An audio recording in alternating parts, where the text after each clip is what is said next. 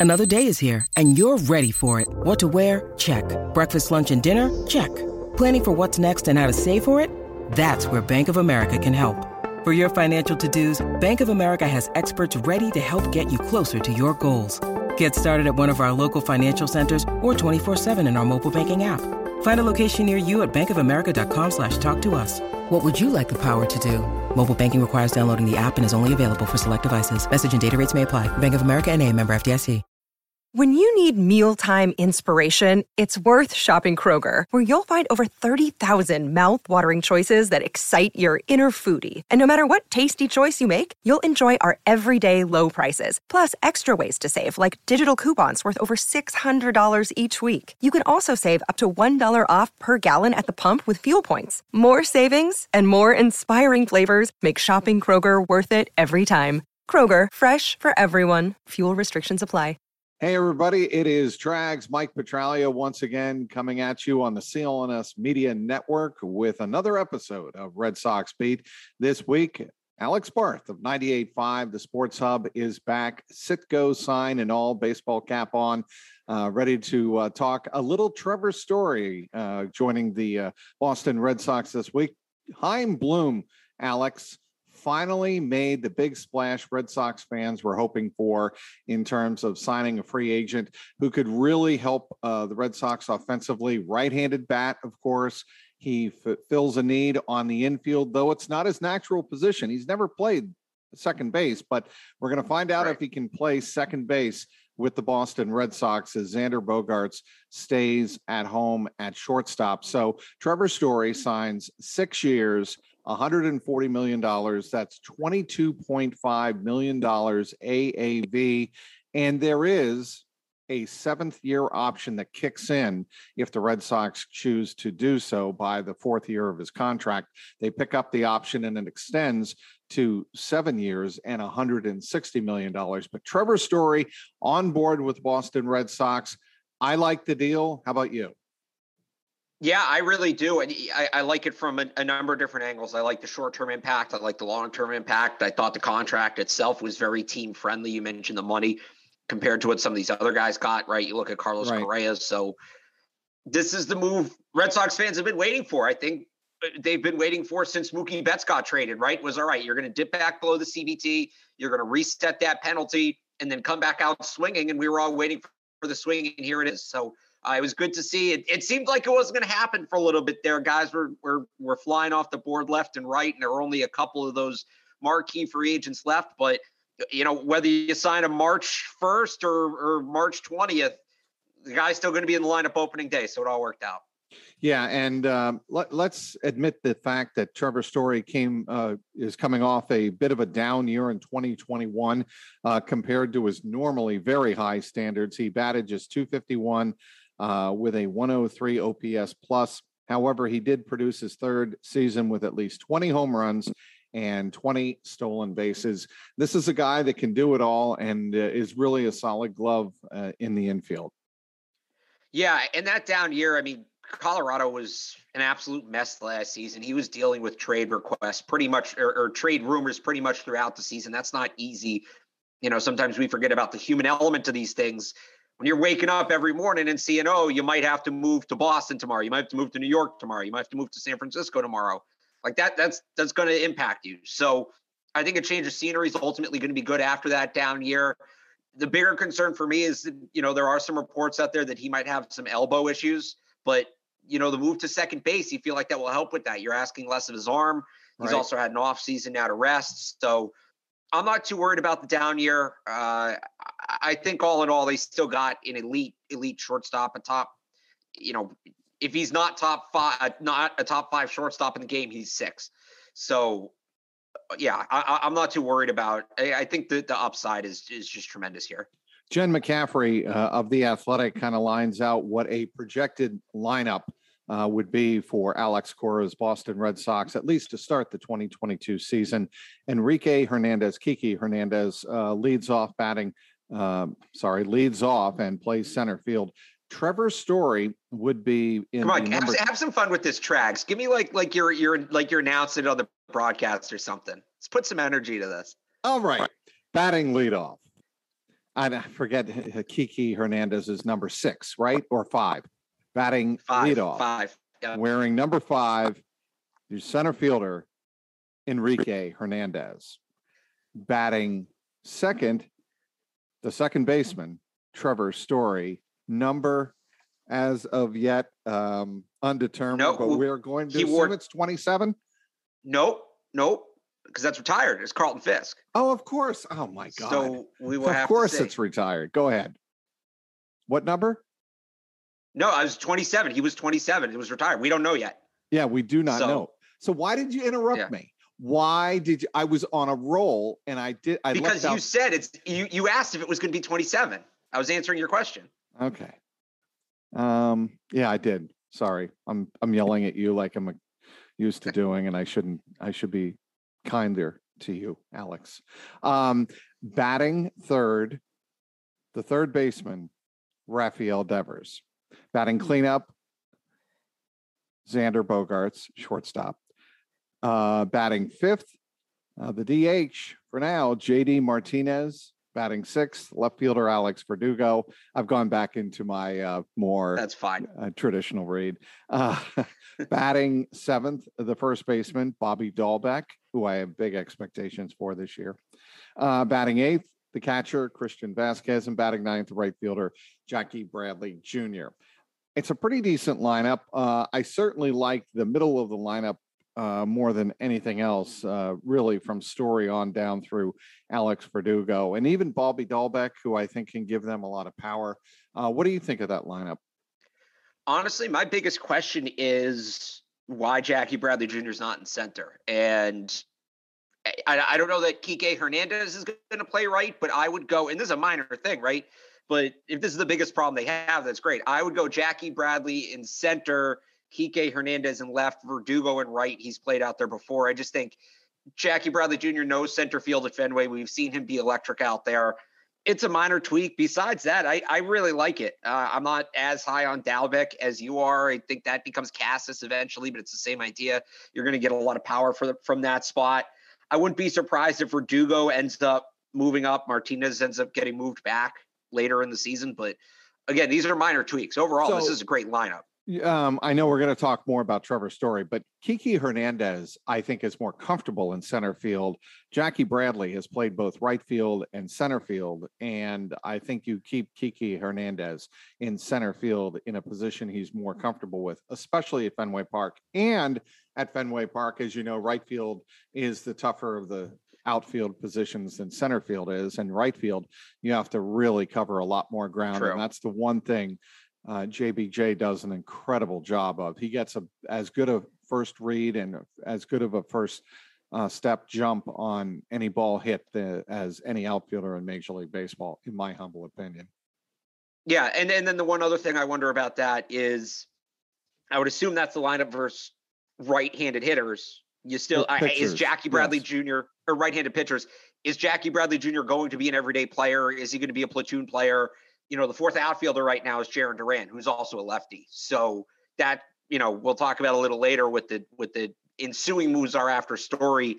I still would like to see them add a right-handed outfield bat to platoon Jackie Bradley Jr. if they need to. All right, let's move back to uh, Trevor Story and uh, another angle of this story uh, that is, uh, no pun intended, that is interesting to me uh, is Chaim Bloom because he said in March of 2021 he really wasn't going to make a move uh, unless it really made sense within the payroll structure and made mo- uh, sense uh, within the organizational structure, meaning bringing in a big name free agent. He wasn't going to do that.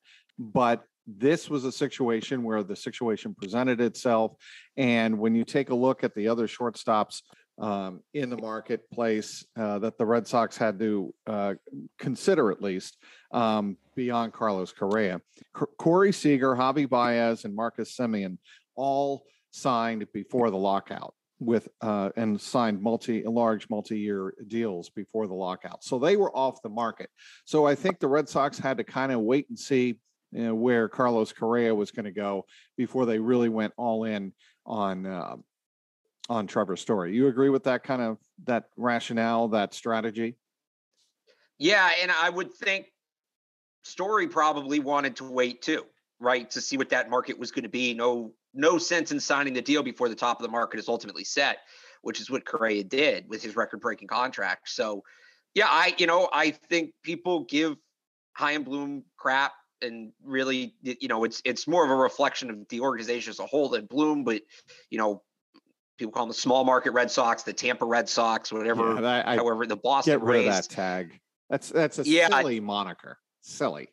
Go ahead. I I think there's a difference between being smart about how you go about your business. Like you don't just want to sign players to sign players and throw money after nothing, right? So right. have they maybe been a little frugal at times the last few years? Absolutely. Uh, but you kind of see now the bigger picture of it. If they go out, right, and they spend money on, you know, complementary pieces, ancillary pieces the last few years, does the opportunity for this deal present itself? Probably not.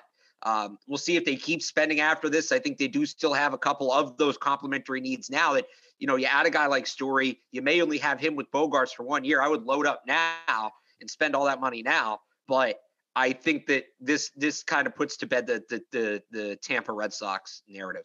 I want to get to a story that uh, Chad Jennings, when we're talking about Chaim Bloom, that Chad Jennings had in the Athletic. He writes on um, Monday. It was almost a year ago, almost to the day that Bloom sat outside the Red Sox spring training facility in Florida and talked about doing something like this. He wanted one day to be the type of executive who makes a splash and insisted he would be that guy willing to spend and willing to commit when the time was right but until Sunday, those were just words, a vague promise, a theory without much proven fact. Well, now we have the proven fact. Yeah. And again, it, it kind of goes back to what I said. He wasn't just going to make the big move to dispel all the Chaim Bloom won't make a big move talk, right? He was going to wait for right. the right one, and this was the right one. Now, uh, one major league source tells uh, Chad Jennings that it's a perfect fit. I love the move. And then uh, Chad chimes in. Why perfect? Because story, in theory, strikes a balance between Bloom's wide angle lens and his in the moment opportunity. And although Story played only shortstop in Colorado and played it to generally positive reviews, I think that's a little conservative. I think he was very good at shortstop. Uh, the Red Sox plan to play him at second base, a positional fit that lets Kike Hernandez stay in center field, as we mentioned, where he thrived last year. Xander Bogart stay at shortstop and Christian Arroyo shift to the utility role, which I think is a perfect role for uh, Christian Arroyo. That makes yes. the Red Sox, yes, better here and now. Uh, Story is the right handed bat to replace the traded Hunter Renfroe, and he's proven uh, the glove to fill the most glaring hole in the infield. It's perfect. So if it all works out and he stays healthy, I think this is uh, the perfect fit uh, for the Red Sox. But it's interesting. One more angle of this story that is very, very interesting to me, Alex, is the insurance it gives the Red Sox should Xander Bogaerts decide to opt out after this year and go elsewhere and get more money, which is totally his prerogative. Uh, he can do right. that, or he can do that, and the Red Sox don't get killed. Right. Yeah. It, it's it's boosting the short term and long term. Basically, if Bogaerts was going to opt out, you know, they draft Marcelo Mayer last year. He's not going to be ready though for three or four years. So here's your bridge, right? Here's your bridge. Now you're set. The big, you know, for me, like the, the Red Sox I grew up with, right? They they had Nomar, and Nomar was the shortstop, and there were no questions about it. Nomar gets traded, and there was pretty much a revolving door for 10 years at that position. That's a very important position. You know, you went from Orlando Cabrera, uh, who else was in there? Um, Julio uh, Lugo, the late Julio Lugo, Nick Green, Edgar Renteria for a year, maybe two. Like they didn't have a shortstop at all. And then Xander Bogaerts comes in, and that's fixed. And now they have their their everyday shortstop, and it's been another ten years, right? Like Nomar. I don't think you want to go back to that revolving door at shortstop, nor should a franchise like the Boston Red Sox have a revolving door at a position like shortstop. So you avoid that situation now if Bogaerts leaves because it probably was going to be by committee until Marcelo Mayer is ready because you're not going to sign anybody long term with one of the top prospects in baseball waiting in the wings. And then you're counting on Marcelo Mayer to work out. And if not, then who knows where you go. So I, I, I think this is a great job. I know it's not quite like, you know, Football, you have the quarterback. Hockey, you have the goalie. I know it's a little different in baseball with the premium positions, right? Because elite players mm-hmm. can play anywhere on the field, but shortstop really is a premium position. A blue blood franchise like the Red Sox should have a star player in that spot. And now they've locked that up for at least another five years, you know, five, six, seven year stories contract. And then potentially for decades, if if you go from Bogaerts to Story, and then he could pass the baton to Mayer, right? So I, I, I just love that element of it as it relates to Bogaerts and the the long term outlook as a whole. And, and then if Bogart stays, you have one of the best middle infields in baseball for five years, and that would that would be awesome. And then you still get Mayer next. Right, and it's funny you say that because Joon Lee of ESPN.com uh, reports that uh, sources close to Bogaerts, uh, according to sources close to Bogaerts, the shortstop currently plans on opting out of the contract after 2022. However, he hopes to remain in Boston and finish his career with the Red Sox. The three time All Star shortstop is also down the road, at least, open to moving to second or third base. So, um, you know, that's interesting because we heard uh, last week how uh, intent, if you will, uh, Xander Bogaerts is on playing yeah. shortstop. What did you think of those remarks? I mean, he clearly wanted to make it, um, you know, obvious and uh, with explicit that he wants to stay at shortstop. He has no plans right now in the prime of his career, being in his late twenties, moving to either to second base or third base. So we, we should clarify those comments are from October, right? That's pre-lockout and things can change. Well, but... no, right, but uh, we correct. I I see what you're saying. Right. I just just you know, uh, but but all of that being said, right? Bogart saying he wants to play shortstop. Why does he want to play shortstop right now? Because he's essentially a pending free agent, and shortstops get paid more than second baseman and third baseman. Right. Once he get if he gets paid like a shortstop, I, I, would imagine that then it kicks in. Yeah, I'll play anywhere, right? He's getting that shortstop money. He doesn't care if he's playing second base, third base, what what have you. So, um, I I still think he'd be open to returning the. I you know the the, the speculation around this has basically been Bogaerts is a Boras guy. Last time he was a free agent, he took a very team friendly deal. Scott Boras wasn't thrilled with that and basically said, "Okay, you got yours." Next time the contract's up, I'm getting mine and basically Boras Boras wants to get paid. Boras wants to get paid for the caliber okay. of player Bogaerts is. Aren't you surprised more players don't fire their agents? Aren't you? I'm going to go off the, off on a, a little bit here. Yeah, it's just that agents manipulate and have so much power in the sports world. I mean, not just baseball, but all around.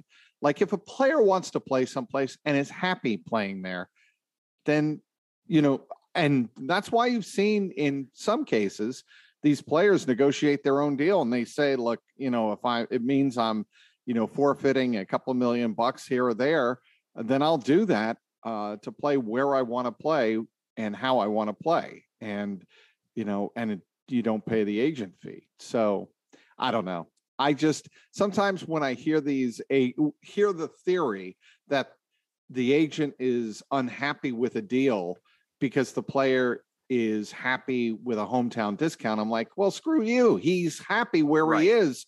You know, he, you, he, you work for the player, not the other way around. And that, that is a very much a sore spot with me. I couldn't couldn't agree with you more. But you know, I think that you know again, I don't know that that's true. I, that's just kind of been speculated. It lines up. It makes sense that basically the deal was fine. You'll sign. We'll, I'll get you this team friendly deal, but you're going to opt out as soon as you can to make more. So, you know, maybe they're willing to pay him though. Maybe they're they really if they pay, and these aren't small contracts. It's easier said than done. They pay Bogaerts. If they pay Devers, they're kind of good at that point, right? I don't know that Alex Verdugo somebody you're locking up long term once no. his once you're out of team control on him, right? Uh, they don't, re- you know, Jarren Duran. We'll see what he ultimately becomes, but he's not trending that way. Um, I guess Triston Casas. But I'm going to say know, the, some of these contracts are off the book by then. So I, I don't know what they're going to do pitching wise, but it feels like if you pay Bogaerts, you pay Devers. You now have Bogaerts, Devers, and Story. Let's just say you have those three guys for five years you're going to have the best infield in baseball for half a decade. You should be able to. That's where that's where the Tampa Red Sox come in. That's where frugal Chaim Bloom comes in, and, and, and value hunting Chaim Bloom comes in, and you use that to put the pieces around those three guys. That should be enough to win. That should Now, I don't know if that's the way they'll go, but if I'm the Red Sox, that's what I'm doing. I'm paying my infield. I'm locking the infield up. You have Casas on team control, rookie deal, etc. And then however the rest fills in, the rest fills in. We'll figure it out. We'll go hunt those value deals there. He is Alex Barth, does a great job covering Boston sports for 98.5 The Sports Hub. You can follow Alex, of course, on Twitter at Real Alex Barth, all one word. Basketball is in full steam for both pro and college hoops, of course, and MLB is also back in business with spring training underway and opening day on April 7th. From all the latest odds, totals, player performance props to where the next fired coach is going to land, BetOnline is the number one spot for all of your sports betting needs. Head on over to the website, or as always, you can use our mobile devices or your mobile devices to sign up today and receive your 50% welcome bonus on your first deposit. Use our promo code CLNS50 to get started. That's CLNS50 zero to get started. And it's not just basketball. Bet Online is your source for hockey, boxing, and UFC odds from sports right down to your very favorite Vegas casino games. Bet Online is your number one online wagering destination. Bet online, the fastest and easiest way to wager on all of your favorite sports and play your favorite games. Bet online, where the game starts. Back with Alex Barth of 98.5, the Sports Hub Follow him on Twitter at Real Alex Barth. Um, how are you doing in your brackets?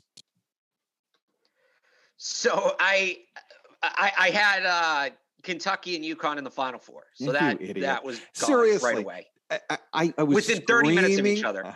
I was screaming at the TV um, the night of the uh, selection Sunday before Tom Brady ruined yeah. it all.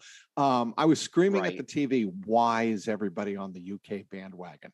If you've watched Kentucky and John Calipari's team all year long, very inconsistent very talented, very skilled. It was a classic Coach Cal team, right? Uh, they showed right. great promise, great skill, but you slow them down and you get them to think on the court. And uh, they were not as good in terms of playing, executing as St. Peter's. And I'm I was not shocked by that.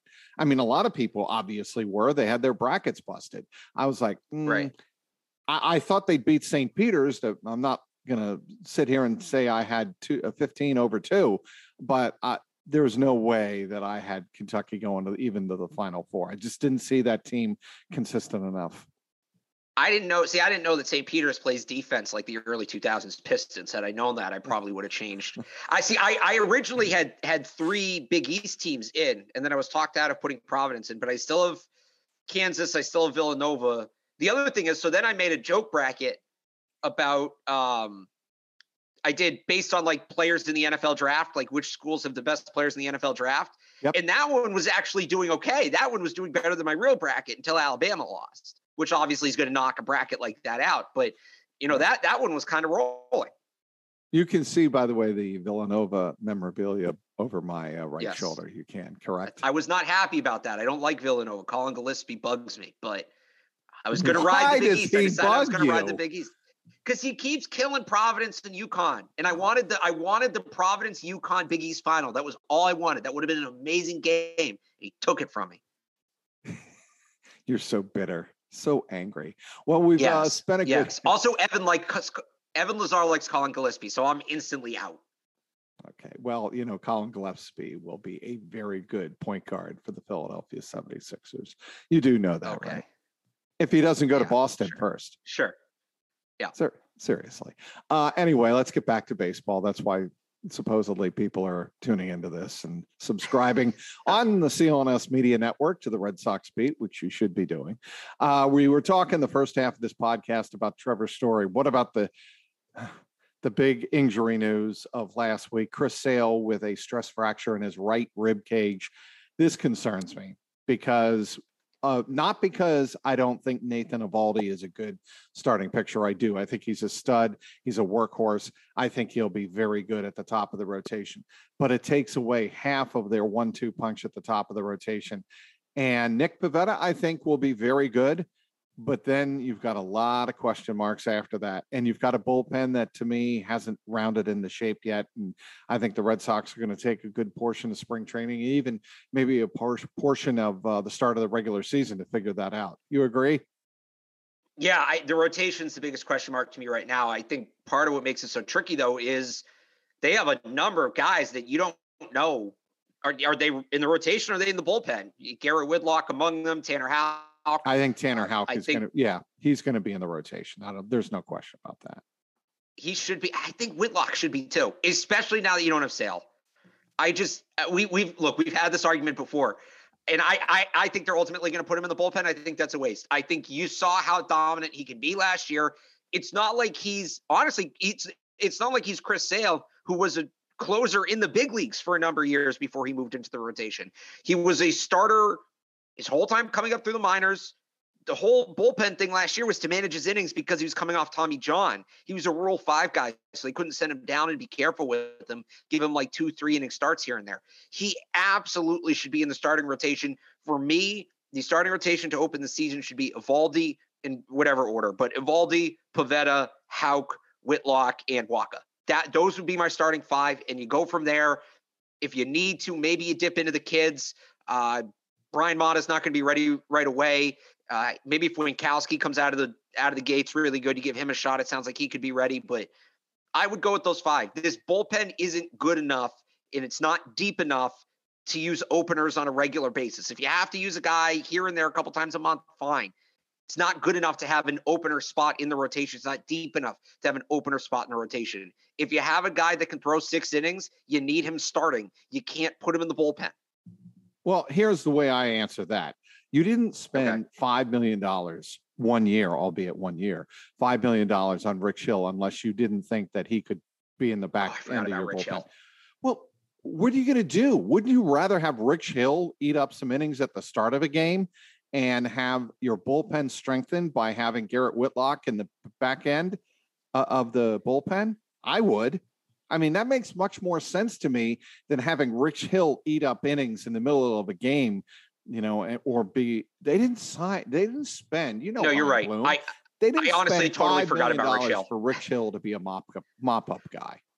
Honestly, though, I would still put, I would still put um uh Houck in the bullpen over Whitlock. I just think Whitlock has that much upside. I really do. I think he has the potential to be a legitimate, like top tier, top two starter in the league. I I, I do. And Houck's going to be a three, and that's fine. I would rather put Houck in the bullpen then. Houck also has that weird Chris Sale like delivery. I'd rather limit his innings. So the other thing, I mean, if, if we want to get really nuts with it, and this is honestly yes, how I feel. That's why you're on. Go. I would put Chris Sale in the bullpen when he comes back. I don't know that you're getting over 100 innings from him, right? And I'm not. I, it's it's basically you can have him start here and there, and he's going to be on the DL heard, every couple starts.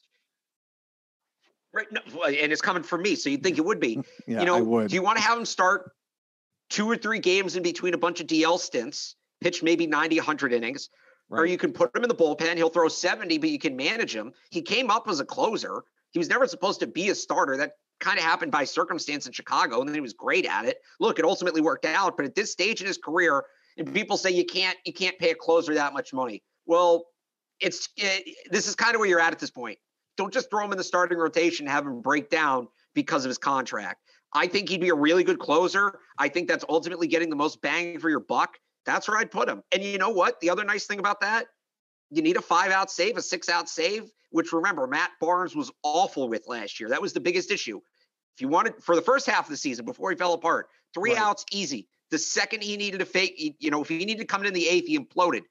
Chris Sale will give you five, six outs as a closer. So I, you know, when we talk about the rotation, I don't think they'll do this. I think they'll put Sale in the rotation. I think Sale is going to demand they put him in the rotation. I would put him in the bullpen. I would make him the closer because they don't have a closer right now. You know, it depends on where the Red Sox are when he is ready to return. I mean, if they are rolling along in the rotation, uh, there's nothing to suggest that Alex Cora wouldn't go to Chris Sale and suggest exactly what you're saying. Look, we want to work you back up. We don't want to spend your bullets in the minor leagues. And Chris Sale certainly doesn't want to do that. But we want to bit, work you in and build your arm strength back up and obviously build your body back to 100 percent. Um, we would like to do that in a controlled environment of uh, the bullpen, where if something goes wrong, you can get another reliever up pretty quick and get them into the game and get Sale out of there. Whereas if he's starting, um, it's a lot harder to do that. So I think uh, there is a lot to be said for that. Um, I just think there are a lot of options for uh, the Red Sox to go in terms of replacing Chris Sale's innings, but my concern is the quality of those innings and the length and how much you know the starters not if they don't get long into games how much is that going to tax a bullpen that is it i think in some ways the bullpen's a bigger question mark than the starting rotation alex well again it goes back to how does how does it all balance out right if whitlock and houck are both in the bullpen I probably feel better about the bullpen than the starting rotation, right? It goes to there's all these guys that we don't know where they're ultimately going to end up. Um, but yeah, the back end of the bullpen is scary because unless Whitlock's going to be the closer, which again, I don't think they would do because if he's in the bullpen, he needs to be that. What did they call it? The, the role Andrew Miller had with Cleveland. The um, opener? No. Uh, no, no, no. Remember, they bring him in to do like six, seven, eight in the playoffs it's long relief, but there was some name when when he was doing it, and that was that was going to be the next Loogie. big thing. No, but everybody Those thought it was going to revolutionize. Everybody thought it was going to revolutionize the game. You, you take your best reliever who can throw multiple innings. You have him throw six, seven, eight, bridge to bridge. It was the bridge guy. Oh, right. um, and and basically you only need five from your starter. As long as you have a good closer, this guy can eat up innings in the middle of close games. That's what you want Whitlock doing. I, I don't think they make him the closer if they put him out there. I don't feel great about Matt Barnes after the way last year ended. Um, I Josh Taylor, don't. nope. Josh Taylor's dealing with the back issue. Sawamura is a fine middle innings pitcher. Um, you know, he, he's a good guy to have on the roster, but he's not your closer. I don't know. Am I missing somebody? Like that's is it Ryan Brasier? I don't think so. They don't have a closer. They simply don't have a closer. I know I'm missing somebody, but Oh, well, I think they have a closer in Garrett Whitlock, but you don't want to hear that. Well, even if he's in the bullpen, I'd rather have him doing the the six, seven, eight thing. Mm. I'm not. Mm-hmm. I'm not. Garrett Whitlock should throw more than 70 innings. If Garrett Whitlock throws just 70 innings, he wasted them. I disagree with that because if those 70 innings come in, you know, 45 wins or something like that, or 50 wins, you're not wasting the guy, Alex. I, I mean, just I I think he's well, look at you know. So it's funny because I make this argument right, and then I say, well, they say, well, then who's the closer? I say Chris Sale. Chris Sale's too good of a pitcher to put him in the bullpen. You don't take a pitcher of that quality and put him in the bullpen. I'm telling you, Garrett Whitlock can be a legitimate major league top two starter. So which one is it? Either we're not putting pitchers of that quality in the bullpen, or you need a good arm at the back end of the bullpen. So just put somebody there who's a good arm, regardless of what number, what letters are next to them on the roster and what their contract is. Like that, that's the argument I'd make. If Garrett Whitlock's going to be the closer, then there's no reason Chris Sale can't be the closer. And if it's between the two of them, Chris Sale's probably a better closer than Garrett Whitlock. By the way, we should probably talk about the fact that the Red Sox haven't lost in spring training yet. 192 and 0. Uh, they're on pace to go 192 and 0. Um, well, 181, I think, if I'm reading. Well, no, if you include spring training. Right. There's 162 games in the regular season, Alex. 100. I, I did this math. I'm right. 162. Oh, go ahead. Plus 19 in spring training. Is plus. What? No, oh, I'm not including the, the postseason. You're including oh, the postseason. I was including the postseason. I was okay, including okay. the postseason. Yes. No, yes. 181 and 0 is still on the table. Okay. But if you want to go that far, then that would be uh, look if eight. they go 181 and 0 and then they lose a postseason game that's going to be a major disappointment imagine they go one eight they, imagine they go 162 and 0 and then they lose to a wild card team in the first in the first game even if they win the series just losing that game would be so bizarre uh, by so the way i'm all in on 192 and 0 on Monday, Michael Wacha made his Red Sox debut, uh, getting the start going a full three innings. Bad news is he gave up uh, four hits in his three innings of work while also issuing a walk. Uh, good news is all four were singles. He did a good job getting ground balls to work out of trouble. Each of his first two innings included uh, double plays. Look, Michael Wacha was signed to be the fourth or fifth starter, right? I mean, we don't have huge expectations, but if they can get five to six innings a start, out of Michael Wacha, they're going to be thrilled. Yeah, it's like Rich Hill. I mean, he's there to sit at the back end of that rotation. And hey, you know, bullpen had a tough day the day before. Just get us six. Get us six, even seven if you can, and you move on from there. So I'm not going to put stock into Michael Wacha struggling in spring training, first start, and who knows how long, right? Just eat the innings. That's what he's here for. That's what he needs to do. Um, Ryan Fitzgerald left the yard with a solo home run. Two home runs yes. for Ryan Fitzgerald. What do you know about him, Alex? What I know is that he was born on June 17th, 1994. He's an American baseball utility player. I'm just reading his Wikipedia page. Um, no, I think, you know, he's a utility guy. About, I mean, right. Let's be. No, I'll, I'll say this. I think front. the Red Sox have, done, those players are valuable they're not as easy to come by as it seems because I think the Reds, as much as it seems to Red Sox fans, because I think the Red Sox do a great job of making sure they have those players at their disposal, starting with Brock Holt, but then you get to to Christian Arroyo, Jonathan Arauz is one. So I don't think you can have too many of those guys. I really don't. I, I think you know they're Absolutely they're valuable agree. assets and you know, if if Arroyo gets hurt, Arauz, whatever, you know, knowing that there's somebody else in the pipeline, and I'm not going to lie to you and say I was all in on Ryan Fitzgerald before uh, this began. He was undrafted, which, if you know anything about the baseball draft, is just absurd. Um, but no, if he's going to start hitting and he's going to start playing well, that's that's good to know because it adds depth at a spot where it's important to add depth. By the way, he's also a Big East guy. Trags played for Creighton. Oh, really? Oh, that's great. Yeah, Creighton so has actually a very as they are in the city of the College World Series, Omaha, as you know. Omaha, yeah. Nebraska. That's where Creighton. Yeah. I should have asked you where Creighton is located. I bet you wouldn't have known. Or would you? Did no, you know? I know. I know. I come on. I watch Big East basketball. Yeah. You knew Creighton was in Omaha, Nebraska. I could probably, if we want to go through all the Big East schools, I can probably rattle off the cities for all of them. Yeah, but most of yeah, I, will give you that. Uh, Again, yes, obviously Providence, whatever, but like Butler, Xavier Zeno Butler is in Indianapolis. DePaul. DePaul is in Chicago. Very good. And the others are easy. Marquette, you got to know where Marquette is. It's in Milwaukee. Yes. Very good um, and uh, obviously you grew up in New England. So this has been an interesting podcast, huh? this has been fun. This has been fun. I've enjoyed this. Yeah, I, I have too, and and and I threw in some abuse of Alex Barth to um, spice it up a little bit. Season like my chicken, my chicken on the grill last night.